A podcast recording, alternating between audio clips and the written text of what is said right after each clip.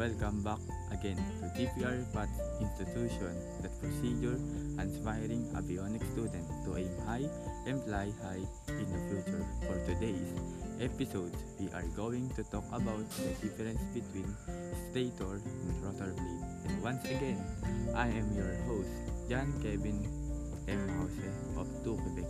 And today, we will dive in once again to a very informative episode that will surely benefit us students. So sit back and relax and enjoy listening. For the difference that as defined, first, what is stator? The stator is stationary electrical component. It consists of a group individual electromagnet arranged as such a way they form a hollow cylinder with one pole of each magnet facing toward the center of the group. The term the stator is derived from the word stationary.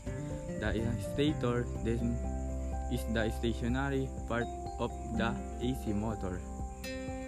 On the other hand, let us define what is a rotor blade. Is the rotor is rotating electrical component is also consists of a group electromagnet arranged around a cylinder with the poles facing toward stator poles. The rotor is located inside the stator and mounted of the AC motor shaft. The term is the rotor is derived from the word rotating. The rotor then is rotating part of the AC motor. The objective of this motor component is to make the rotor rotate, which is turn will rotate the motor shaft. And they, you have a difference between stator and the rotor blade. I hope you learned a lot in today's episode today. Thank you very much for listening.